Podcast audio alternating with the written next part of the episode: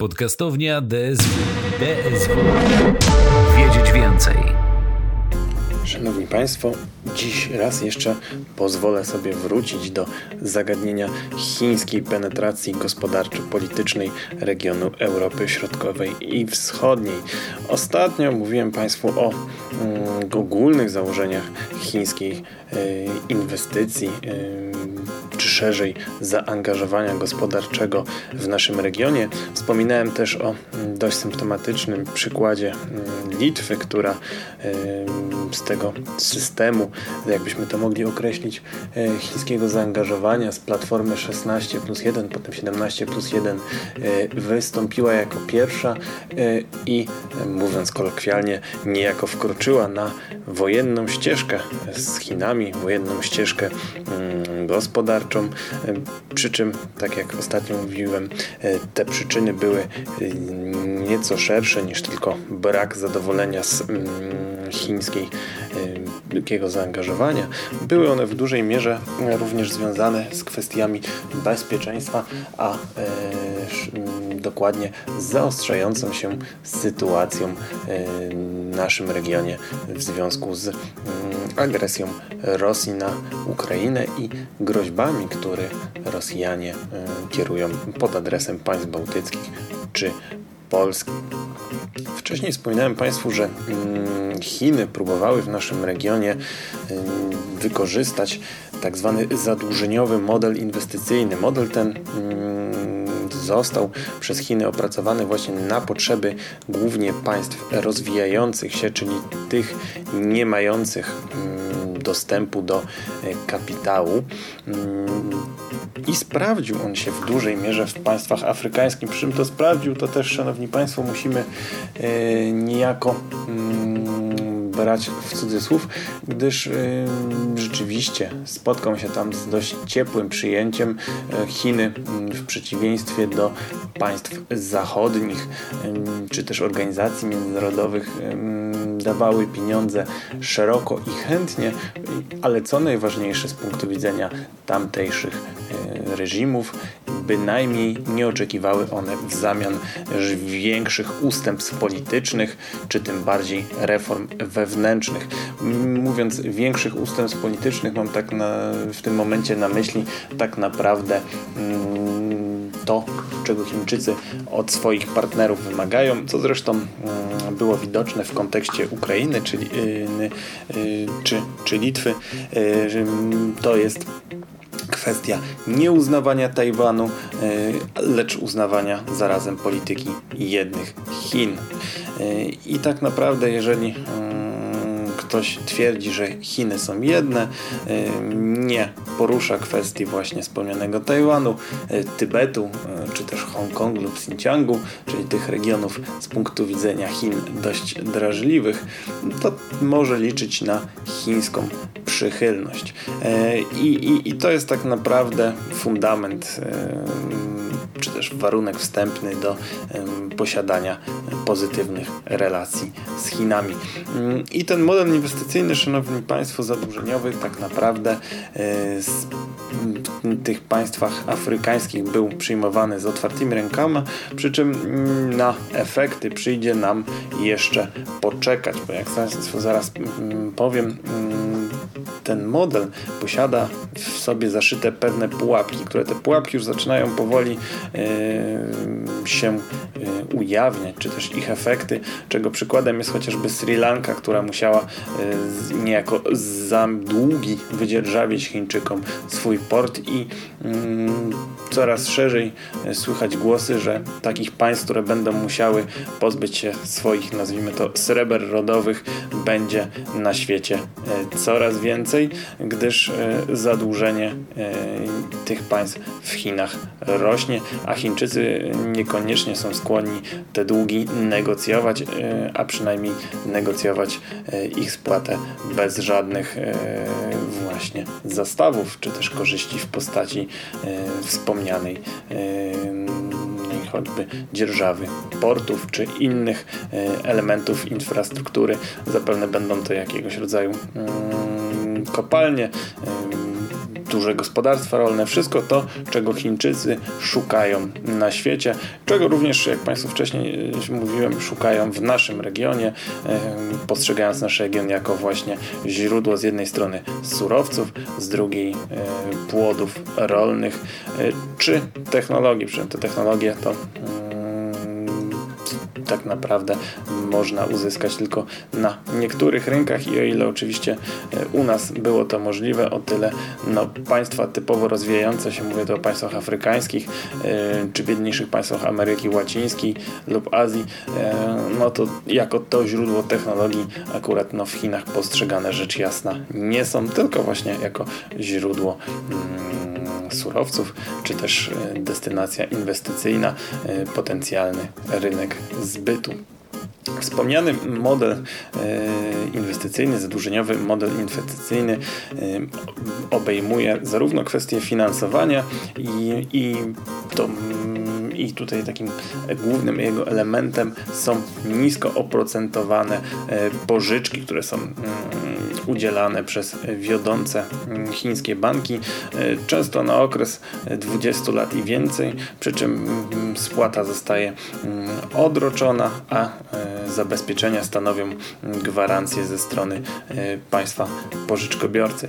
I tu właśnie jest ta pierwsza pułapka w momencie, w którym państwo ma problem ze spłatą tychże zadłużeń, to często musi właśnie negocjować mm, swoje zadłużenie z Chinami, będąc niejako e, w sytuacji podbramkowej. E, przy czym znów, mm, o ile sprawdzało się to w państwach e, właśnie rozwijających się, o tyle mm, nawet w naszym regionie, w państwach należących do Unii Europejskiej, ten model nie był zbyt ciepło przyjęty, nie licząc Węgier, tak naprawdę żadne inne państwo z niego nie skorzystało. Przy czym Węgry zrobiły to głównie z powodów politycznych. Orban chciał zagrać trochę jako Unii Europejskiej na nosie i dlatego z tej propozycji skorzystał. Przy czym to też jest interesujące, bo właśnie węgierska inwestycja, e, czyli węgierski odcinek linii kolejowej Budapeszt-Belgrad zbudowany e, przez chińsko-węgierskie konsorcjum e, jest na chwilę obecną pod lupą Komisji Europejskiej, co zresztą nie dziwi, bo generalnie ten model chiński on jest w dużej mierze sprzeczny z prawodawstwem Unii Europejskiej, gdyż mm, o ile finansowanie nie to jedna kwestia, o dru drugim filarem są właśnie kwestie e, wykonawcze. E, i mm, wykonawstwo zazwyczaj jest w większości lub w całości zlecane firmom właśnie chińskim, czyli siłą rzeczy już mamy tu element, który właśnie w naszym przypadku e, no nijak nie pozwala zastosować tego mm, rozwiązania, gdyż no, w ramach Unii Europejskiej jednak musi funkcjonować wolna konkurencja. Tu natomiast mamy do czynienia z odgórnym mm, zlecaniem tego typu mm, inwestycji y, firmom chińskim, która strona chińska sama proponuje, więc nie ma tu praktycznie żadnego elementu konkurencji. Czasem, tak jak w przypadku właśnie Węgier, mamy do czynienia z konsorcjum firm chińskich i lokalnych. Mm, przy czym to nie tylko, tylko mamy tu do czynienia z firmami chińskimi, które tę pracę wykonują.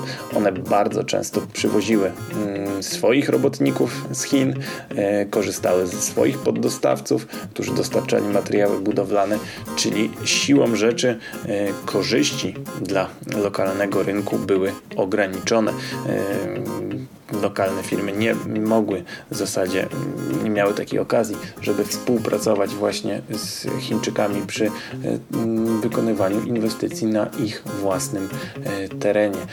Siłą rzeczy nie rozwiązywało to problemów państwa, poza tym, że jakaś inwestycja infrastrukturalna się pojawiała. Były to najczęściej e, linie kolejowe właśnie, mm, autostrady, e, czy też e, inne podobne. I oczywiście w przypadku państw, które mm, na brak kapitału narzekają, mają problem z brakiem infrastruktury, takie rozwiązanie może się wydawać korzystnie, gdyż chińskie firmy są doświadczone w, w, nawet w budowie dużych projektów infrastrukturalnych, więc siłą rzeczy dość szybko są w stanie owe inwestycje zrealizować e, i państwo tak naprawdę dostaje mm, tą inwestycję dość szybko e, przy względnie dobrej jakości e, produkcji. Z drugiej strony, tak jak mówiłem, mm, lokalne firmy czy, czy, czy chociażby obywatele nie partycypują w tej inwestycji, więc te korzyści są w dużej mierze pośrednie i związane z, jedynie z polepszeniem tej infrastruktury, a nie z samym otoczką związaną z jej budową. No i musimy pamiętać o mm, drugim elemencie, czyli właśnie wypływającym za granicę kapitałem i rosnącym e, zadłużeniem.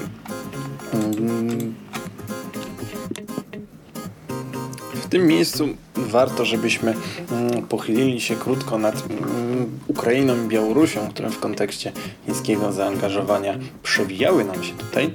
Mm, ich rola jest nieco odmienna od państw, które do formatu 16 plus 1 e, należą lub też należały. One oczywiście również miały być tą destynacją inwestycyjną. Jeżeli dzisiaj starczy nam czasu, to jeszcze o kilku interesujących chińskich inwestycjach pozwolę sobie e, powiedzieć, ale miały również stanowić ten rynek zbytu e, dla, dla e, towarów chińskich, przy czym mm, kluczowe w tym momencie jest ich położenie, na przykład Białoruś mm, jako członek Eurazjatyckiej Unii Gospodarczej wraz z Kazachstanem, Armenią czy Kirgistanem. Miała też być niejako mm, kolejnym przy, przyczółkiem chińskiej ekspansji na właśnie rynki tych państw. Z drugiej strony bliskie położenie mm, do mm, Unii, Unii Europejskiej e, miało być również e, punktem mm, startowym do dalszej e, ekspansji. I tu warto wspomnieć, że ciekawa sprawa, bardzo dużo inwestycji infrastrukturalnych na Białorusi wykonywanych przez Chińczyków było tak naprawdę e, prowadzonych, mówię tu o drogach czy torach kolejowych w kierunku e, unijnym, a nie bynajmniej w drugą e, stronę. Mm, współpraca z państwami poradzieckimi, podobnie zresztą jak z innymi państwami o niższym poziomie rozwoju gospodarczego, z punktu widzenia Chińczyków jest o tyle interesująca, czy też no, ułatwiona, że niestety funkcjonują tam mm, podatne na e, korupcję, e, a zarazem często dość relatywnie stabilne. E, wystarczy spojrzeć, jak długo u władzy utrzymuje się Aleksander Łukaszenka. Elity polityczne, mm, czy chociażby w Rosji, gdzie, gdzie, gdzie mm, Władimir Putin i, i jego klika rządzi już ponad 20 lat. Siłą rzeczy te inwestycje z punktu widzenia Chińczyków, mówię tu teraz o inwestycjach oczywiście w cudzysłowie,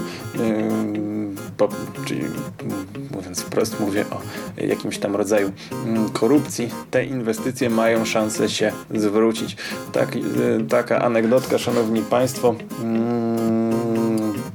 swego czasu y, mówiło się o tym, że y, Chińczycy y, mocno narzekają na państwo demokratyczne, dlatego że budowa relacji, czyli tego, co Chińczycy cenią sobie najbardziej. W Chinach w ogóle funkcjonuje taki koncept jak guanxi, do którym, z którym zapraszam, żeby się bliżej zapoznać. Jest interesujące z naszego punktu widzenia, gdyż to jest to. Ciężko tak naprawdę objąć europejską perspektywą.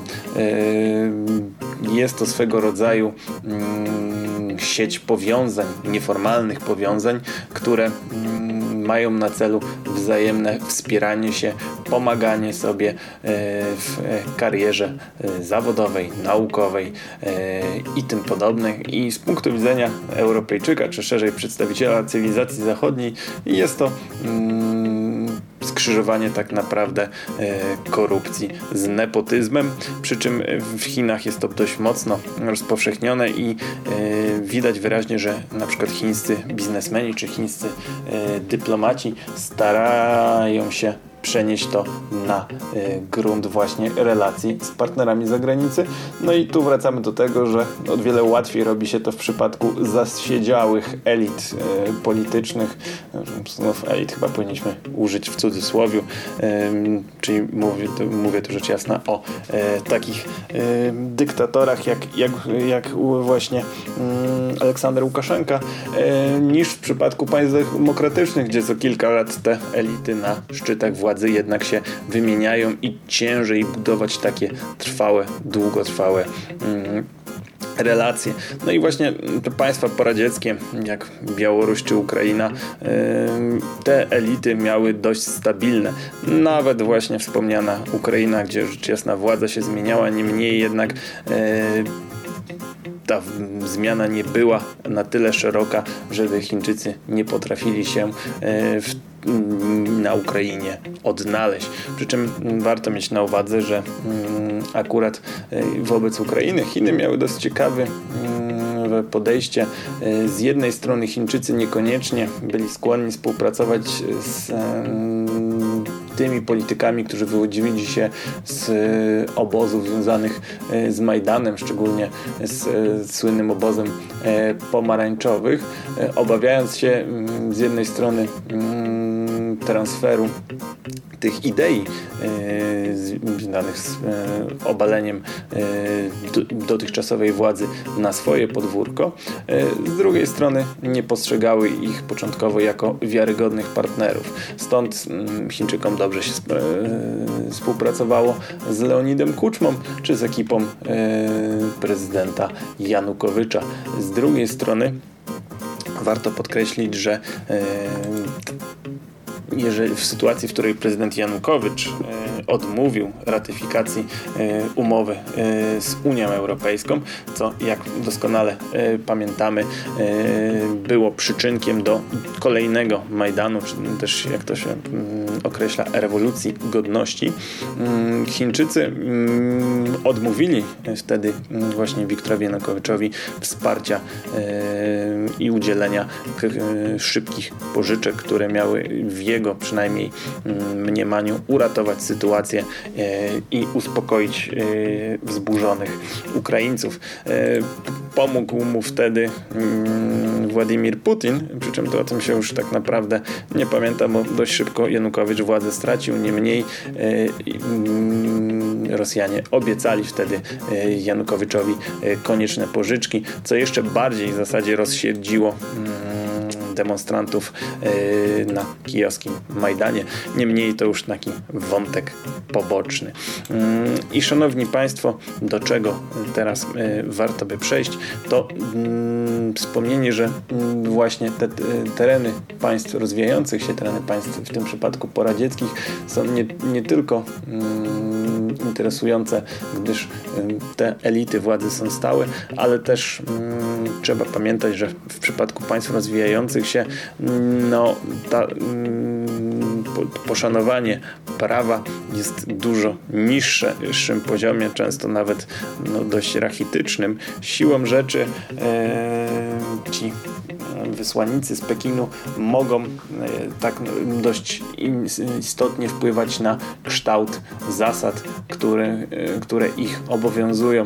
E, poprzez bliskie relacje z politykami różnych szczebli mogą kształtować właśnie otoczenie, w którym przychodzi im funkcjonować. Siłą rzeczy chińskie korporacje mają dużo szersze pole manewru, mniej restrykcji, czy też mm, dużo niższą konkurencję. No konkurencję głównie dlatego jest, mają mniejszą, że y, państwa te często cierpią na właśnie z powodu braku kapitału, a co za tym idzie możliwości rozwoju własnych y, gałęzi chociażby przemysłu. Y, i z drugiej strony często niekoniecznie są one obierane jako destynację inwestycyjną przez firmy z, chociażby z szeroko pojętego zachodu, który no, o ile nie dotyczy to surowców, niekoniecznie chce działać na rynkach właśnie będących słabo uregulowanymi, gdyż no, siłą rzeczy powoduje to wiele niestabilności i, i, i znaków zapytania, przy czym no, Chińczycy takich problemów nie mają. Tak, Szanowni Państwo, Chińczycy po 2005 roku mieli y, na Białorusi zainwestować nawet kilka miliardów dolarów w rozbudowę tamtejszej infrastruktury drogowej i kolejowej, o której już tu wspominałem, ale także modernizację tamtejszego mm, lotniska y, w Mińsku, mm, rozbudowę przemysłu czy sieci przesyłowych. Y, niemniej mm, takim sztandarowym projektem Chin y, miał być y, tamtejszy y, park przemysłowo-technologiczny zlokalizowany pod Mińskiem, nazwany Wielki Kamień.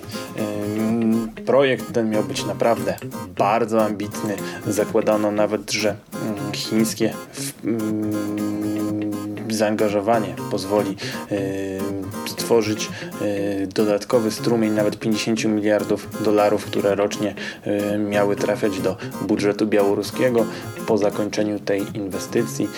Planowane zakończenie mm, było wskazywane na rok 2030, przy czym już na chwilę obecną widzimy, że z tej inwestycji raczej wiele e, się nie ostanie. Na, e, na terenie właśnie tego parku zainwestowano dopiero miliard dolarów, z czego z Chin pochodziło 700 e, milionów dolarów. Nie jest to dużo i na pewno nie stworzy to efektów, o których była mowa. Mm, warto również podkreślić, że mm, chińskie inwestycje, e, tak naprawdę nawet na Białorusi, która no, oparciu o to, czym mówiłem, oferowała Chińczykom nieomal szklarniowe warunki, bo z jednej strony mieliśmy stabilną i podatną na e, korupcję e, władzę, z drugiej strony ograniczoną konkurencję. Mm, niemniej Chińczycy zainwestowali na Białorusi tak naprawdę relatywnie niewiele. Wydaje się według statystyk, którymi e, dysponuję, że chińskie inwestycje e, na Białorusi nie przekroczyły nawet 3% wszystkich inwestycji zagranicznych na Białorusi, przez co no, są naprawdę, jak widzimy, rachityczne. E, z drugiej strony ten wspomniany model zadłużeniowy inwestycji inwestycyjnych przyczynił się do sytuacji, w której już nawet 20% zagranicznego długu publicznego Białorusinów przypada na Chiny. Siłą rzeczy e, Chiny zyskują coraz e, silniejszy lewar w relacjach e, z Mińskiem.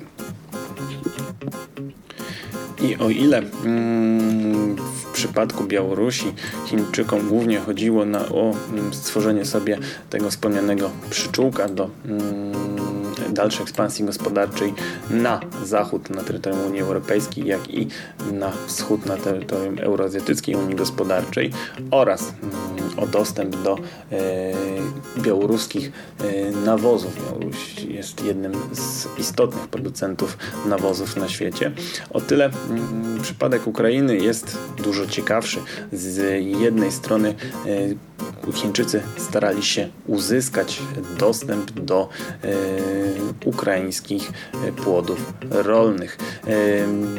Było to tyle istotne, że jak wiemy Ukraina z tak zwanymi czarnoziemami stoi. Zapewne wszyscy Państwo słyszeliście o mm, obawach związanych z widmem globalnego głodu w efekcie tego, kiedy Rosjanie nie tylko niszczyli e, pola na Ukrainie, ale również e, sprowadzili blokadę morską. E, siłą rzeczy zboże i inne płody rolne z Ukrainy miały nie zostać dostarczone do państw afrykańskich, państw Bliskiego Wschodu czy państw azjatyckich, które to regiony stanowią mm, główne regiony będące odbiorcami tychże płodów z Ukrainy. To jest o tyle ciekawy przypadek, że mm, Ukraina kilka lat temu wyprzedziła Stany Zjednoczone, jeżeli chodzi o głównego dostawcę kukurydzy na rynek chiński, mimo tego, że tak naprawdę w powszechnym odbiorze to kukurydzą stoją Stany Zjednoczone bynajmniej, a nie e, Ukraina. Mm, stąd Chińczycy już od lat inwestowali w e, ukraińską produkcję rolną. E, na początku mm, poprzedniej dekady e, udzielono nawet e, Kijowowi dość dużego, bo 3 miliardowego e, kredytu, który miał być właśnie przeznaczony na rozwój sektora rolnego. Sama pożyczka miała być spłacona w przeciągu 15 lat dostawami ukraińskiego zboża. Przy czym 2017 roku pojawiły się informacje, że e, ta pożyczka została w większości zdefraudowana. Mm, zboże nie dostarczono do Chin, zaś e, urzędnicy ukraińscy e, żądali gigantycznych łapówek w zamian za dostarczone z Chin maszyny rolnicze. Przy czym znów widzimy tu element właśnie tego modelu zadłużeniowego, z jednej strony mamy pożyczkę, z drugiej strony mm, korzystają na tym firmy chińskie, w tym przypadku te dostarczające yy, maszyny rolnicze. Yy, co ciekawe, jeszcze w 2013 roku pojawiła się informacja, że mm, jedna z chińskich korporacji y, miała wydzierżawić 100 tysięcy hektarów y, ziemi rolnej pod hodowlę i uprawę y, w centralnej i południowej części Ukrainy. Nie jest to mało, niemniej zaraz pojawiły się głosy, że rozszerzenie tego obszaru jest planowane nawet do 3 3 milionów hektarów, co odpowiadało nawet 9% ukraińskiej ziemi uprawnej i około 5% terytorium kraju. E, choć zostało to dość szybko mm, zdementowane. E, niemniej współpraca rzeczywiście istniała i mm, sam jej fakt bynajmniej nigdy też nie został e, zdementowany. To jest też istotne w kontekście tego, jak Chińczycy patrzą na Ukrainę i w, w, związku z agresją rosyjską. Pytanie na ile mm, te chińskie e, aktywa na Ukrainie y, są istotne dla mm, Chińczyków, e, a na ile istotne są relacje z Rosją. Póki co mm, Chiny mm, to swoje stanowisko wobec wojny na Ukrainie ujawniają dość niechętnie, przy czym ono oczywiście jest e, z jednej strony neutralne, z drugiej strony ze wskazaniem na Rosję, bo jednak no, te relacje z Rosją, mimo że są dość specyficzne, w sensie, że to Rosja jest tutaj tak naprawdę y, młodszym, czy też powinniśmy powiedzieć dużo słabszym partnerem, no to jednak dalej partnerem Chin i mm, w kontekście tej hegemonicznej rywalizacji, o której wspominałem yy, Państwu w pierwszym naszym podcaście, tak naprawdę yy, jedno i drugie państwo nie ma alternatywy. Znaczy, Rosja była przekonywana przez państwa zachodnie do zrobienia tak zwanego odwróconego Nixona. Yy, mowa tu oczywiście o słynnym otwarciu Chin przez prezydenta Nixona i w tym sytuacji mm, tym, tymi Chinami miała być Rosja. I, i, i o ile mm, w oryginalnym otwarciu chodziło o to, żeby właśnie Chiny y, do, y, otworzyły się na zachód, a siłą rzeczy, y, żeby uzyskać w ten sposób przeciwwagę dla wpływów rosyjskich, o tyle tym manewrze odwróconego Nixona założenie było takie, że Rosja miała porzucić swoje bliższe relacje z e, Chinami na rzecz e, związania się z Zachodem. Wojna na Ukrainie e, ewidentnie sfalsyfikowała możliwość przeprowadzenia tego rodzaju manewru, choć oczywiście nie wiemy, co pokaże dalsza przyszłość. Mówiłem Państwu jeszcze o jednym aspekcie, ostatnio wspominałem, czyli o stosunkach wojskowych e, chińsko-ukraińskich są one, e, albo inaczej były przed e, wojną dość prężne i zarazem niektóre elementy bardzo interesujące. Warto podkreślić, że no, Chińczycy wraz z wzrastającym potencjałem gospodarczym zwiększali swoje nakłady na rzecz siły militarnej. To też jest ciekawe i to notabene no, w swoich badaniach yy, ująłem, mianowicie mm, odmienną percepcję siły gospodarczej i siły militarnej przez yy, pozostałe państwa w ramach systemu międzynarodowego. Mówiąc tak yy, krótko, póki ktoś rozwija się gospodarczo, po tym zasadniczo nie powoduje zainteresowania negatywnego ze strony innych państw, czyli e, nie sprawia, że e, boją się go one e, i, i w związku z tym na przykład zaczynają się zbroić. Natomiast właśnie moment, w którym państwo zaczyna dość dynamicznie zbudowywać swoją potęgę militarną, szybko przekłada się na sytuację, którą mamy obecnie teraz, czyli zaostrzający się wyścig zbrojeń. To jest tak zwany, szanowni państwo, dylemat bezpieczeństwa w stosunkach międzynarodowych. Dylemat bezpieczeństwa polega na tym, że jedno państwo zwiększając swoje bezpieczeństwo, w tym przypadku Chiny, które były zapewne przekonane, że wraz ze wzrostem potęgi gospodarczej muszą one zabezpieczyć się przed potencjalną agresją, w tym momencie zwiększenie nie własnego bezpieczeństwa sprawia, że inne państwa e, stają przed dylematem, czy to zwiększenie własnej potęgi militarnej przez, przez, przez to państwo e, miało na celu jedynie podniesienie bezpieczeństwa, mm, czy też było jakimś przyczynkiem na, do działań agresywnych.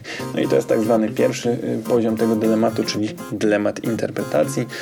Potem mamy dylemat odpowiedzi, zależnie od tego, jak państwo reaguje. Jeżeli państwo na poziomie dylematu interpretacji uznało, że działanie na przykład miało na celu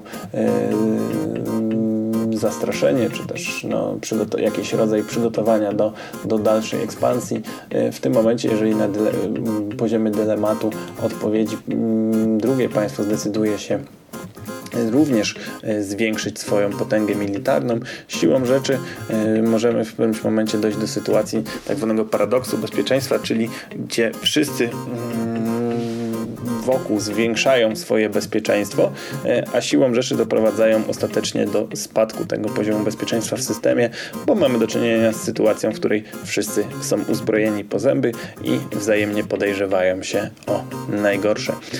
No i Chińczycy w ramach tego mm, procesu mm, rozbudowy e, i modernizacji swoich sił zbrojnych mm, korzystały e, z doświadczeń e, państw zachodnich, jak i Rosji. Początkowo mm, starały się kupować sprzęt i uzbrojenie na zachodzie. Mm, to z jednej strony było związane z tym, że z Rosją miały relacje bardzo napięte po słynnym zerwaniu w latach 60. Z drugiej strony, no państwa zachodnie oferowały sprzęt nowoczesny. E, niemniej po mm, niesławnej masakrze na placu Tiananmen e, na Chińską Republikę Ludową zostało przez państwa europejskie nałożone embargo, które obowiązuje po dziś dzień. Siłą rzeczy mm, Chińczycy musieli poszukać nowych źródeł właśnie zarówno sprzętu i uzbrojenia, jak i technologii militarnych. E, jednym takim źródłem była rzecz raz Rosja, Rosja, która po upadku Związku Radzieckiego odziedziczyła rozbudowany przemysł obronny, e, z drugiej strony będąc państwem tamtym okresie dość słabym gospodarczo, była w stanie sprzedać naprawdę wiele, żeby ten przemysł utrzymać. Chińczycy co prawda kupowali chętnie, lecz zwykle niekoniecznie w dużych ilościach. Czasem kupowali licencję, niemniej nieważne czy ją kupili, czy nie, nie przeszkadzało im to następnie produkować tego sprzętu we własnym państwie. Siłą rzeczy korzyści dla Rosji były relatywnie niewielkie, stąd w pewnym momencie Rosja zaczęła to mm, dostęp Chińczykom ograniczać. Szczególnie, że Chińczycy również zaczęli yy, ten sprzęt produkowany niekoniecznie na licencji, yy, czyli mówiąc wprost yy, kopiowany, piracony nielegalnie, sprzedawać do państw trzecich, gdzie konkurował on z oryginalnymi rosyjskimi produktami, przy czym był często dużo, dużo tańszy od wytworów przemysłu rosyjskiego. No i siłą rzeczy tutaj Chińczykom z pomocną dłonią przyszła zarówno Białoruś, jak i Ukraina. Przy czym Ukraina jest o tyle ciekawsza, że nie, tyle, nie tylko dlatego, że sprzedawała e, dużo więcej do mm, Chin. E, oczywiście Ukraina, podobnie jak i Rosja, zachowała po upadku Związku Radzieckiego e, ten relatywnie nowoczesny i rozwinięty przemysł obronny, co zresztą e, widzimy dziś na Ukrainie, że mm, dużo tego sprzętu jeszcze wyprodukowanego w Ukrainie możemy zauważyć. Chociażby ukraińskie czołgi, mimo tego, że Ukraina wciąż mm, prosi Zachód o nowe dostawy, bo tak naprawdę tego sprzętu nigdy za wiele, to niemniej ukraińskie czołgi T-64 czy T-80 dzielnie stawiają mm, opór Rosjanom. Tak samo e, Ukraina odziedziczyła e, zakłady lotnicze, które to e, zakłady Motor Siege swego czasu były nawet na celowniku właśnie Chińczyków, którzy nie tylko chcieli kupować sprzęt, uzbrojenie czy technologię, ale nawet zamierzali kupić całe zakłady na Ukrainie. Tą transakcję akurat zablokowali Amerykanie. Czy wreszcie Ukraina posiada słynne zakłady Antonowa, producent producenta e, wspomnianej przeze mnie ostatnio w kontekście e, dyplomacji covidowej e, MRI, mm, największego samolotu na świecie. Dość powiedzieć, że Ukraina, szanowni państwo, w, ubiegłej, w, powie, w pierwszej połowie ubiegłej dekady była w pierwszej dziesiątce największych eksporterów uzbrojenia na świecie.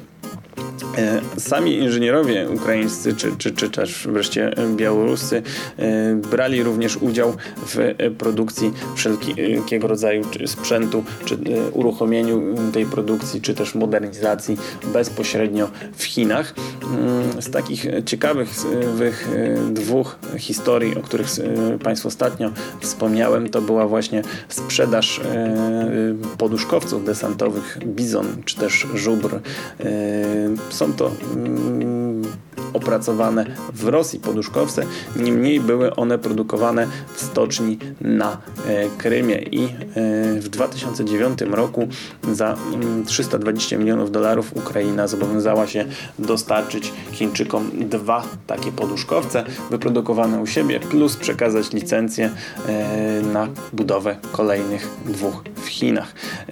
Pierwszy taki poduszkowiec przekazano mm, Chińczykom w 2013 roku, drugi zaś w roku 2014. No i jak Państwo zapewne pamiętacie, w 2014 roku doszło do aneksji Krymu. I tu jest pierwsza właśnie właśnie taka interesująca historia, y, gdzie tenże drugi poduszkowiec tak naprawdę ewakuowano w ostatniej chwili, żeby dostarczyć go mm, za wielki mur.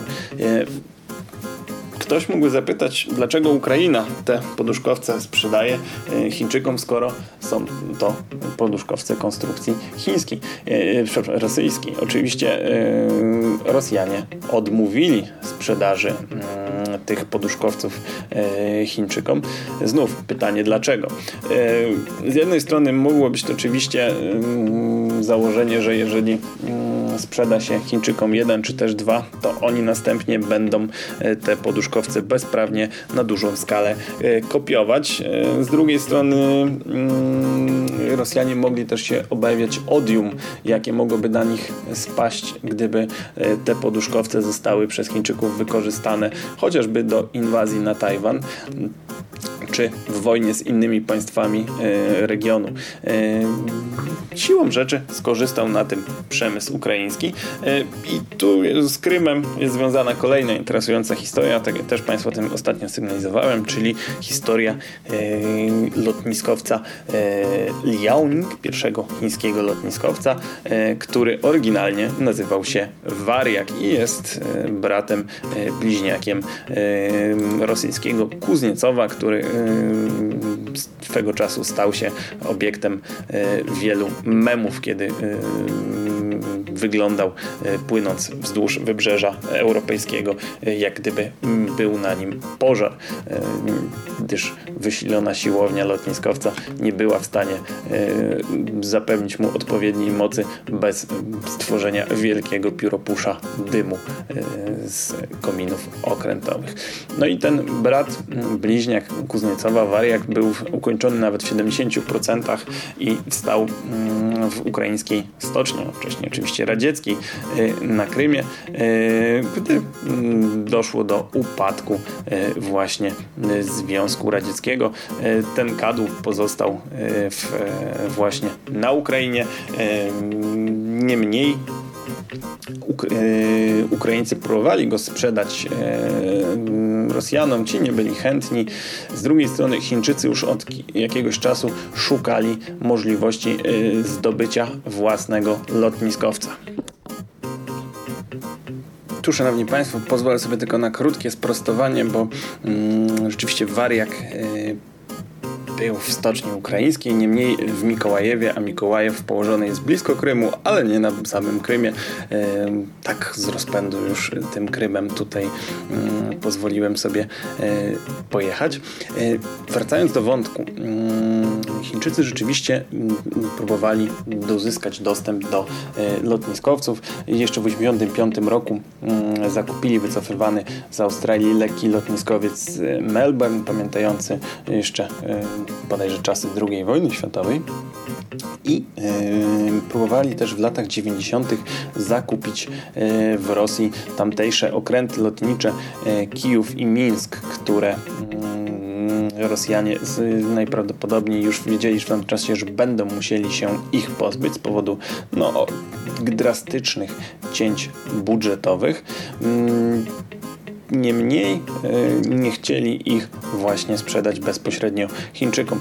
E, z jednej strony prawdopodobnie była to kwestia mm, tego, iż relacje nie były jeszcze między wieloma państwami na tyle ciepłe, że e, Rosjanie byli w stanie zrobić to z czystym mm, sumieniem. Z drugiej strony być może też obawiali się odium tych, którzy te lotniskowce do Chin ewentualnie dostarczyliby i też pamiętajmy, że na początku lat 90. Rosja była jednak nastawiona na bliską współpracę z Zachodem, mm, a jeszcze częściowo e, również mogła e, się mm, obawiać e, Chin. Tak jak mówiłem wcześniej, ten sojusz wtedy był jeszcze zupełnie nie scementowany. Tak naprawdę dopiero pierwsze relacje mm, zaczynały się tworzyć. Niemniej rzeczywiście mm, później Rosjanie te okręty y, wycofali ze służby i sprzedali na złom do y, Korei y, Południowej. Mm, co ciekawe, mm, Chińczycy dość szybko dwa okręty właśnie typu Kijów, czyli Mińsk i Noworosyjsk, które Rosjanie sprzedali do Korei, odkupili i mm, następnie utworzyli tam y, parki rozrywki, kasyna, y, przy czym należy mieć na uwadze, że jest dość oczywiste, że wcześniej zapewne te okręty zostały y, szczegółowo przez Chińczyków przeanalizowane.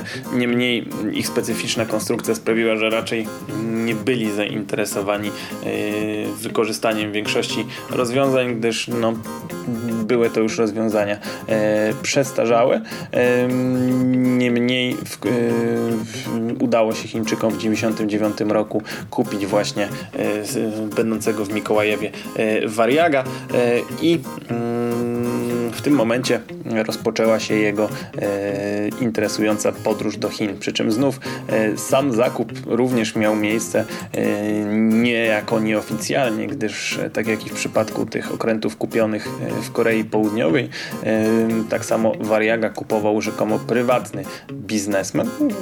Po latach oczywiście okazało się, że on robił to na zlecenie chińskich służb.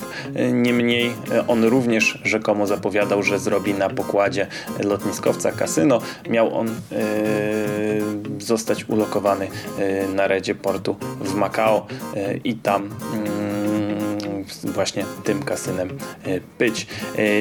Niemniej sama podróż była dość interesująca, gdyż okręt, mimo tego, że posiadał silniki, co najciekawsze, te silniki były tam mm, zakonserwowane, nieuruchomione, ale mimo wszystko mm, Chińczycy i zarazem e, strona ukraińska również e, twierdziły, że e, sprzedają tylko gotowy, niewykończony kadłub, przez co wariak został wzięty na hol i miał zostać właśnie zaholowany aż do Chin. I przez blisko rok nie mógł przejść przez mm, cieśniny tureckie. Niemniej odpowiednia presja w postaci zachęt inwestycyjnych ze strony Chińczyków i dwóch wizyt na wysokim szczeblu e, przekonała właśnie mm, Turków do przepuszczenia okrętu i w końcu po trzech latach e, dopłynął on do e, Chin, gdzie po kolejnych 10 latach ujawnił się jako pierwszy chiński lotniskowiec Yaoning. Warto przypomnieć, że mm, nie tylko został on sprzedany z kompletną siłownią e, okrętową, choć oficjalnie był tylko e, mm, niewykończoną skorupą, to jeszcze mm, kupujący otrzymali od e, Chińczyków 40 ton dokumentacji tegoż okrętu, a przy jego odbudowie został zatrudniony główny inżynier pracujący mm, wcześniej na Ukrainie przy budowie obu tych okrętów klasy właśnie Kuznicowa. Prawdopodobnie również szereg inżynierów ze stoczni mikołajewskiej również zostało Chińczykom czy wprost wydzierżawionych, czy po prostu zaoferowano im e, interesujące e, kontrakty. Podobnie zresztą i to znów pojawi się teraz Krym. E, tym razem bynajmniej się nie pomyliłem.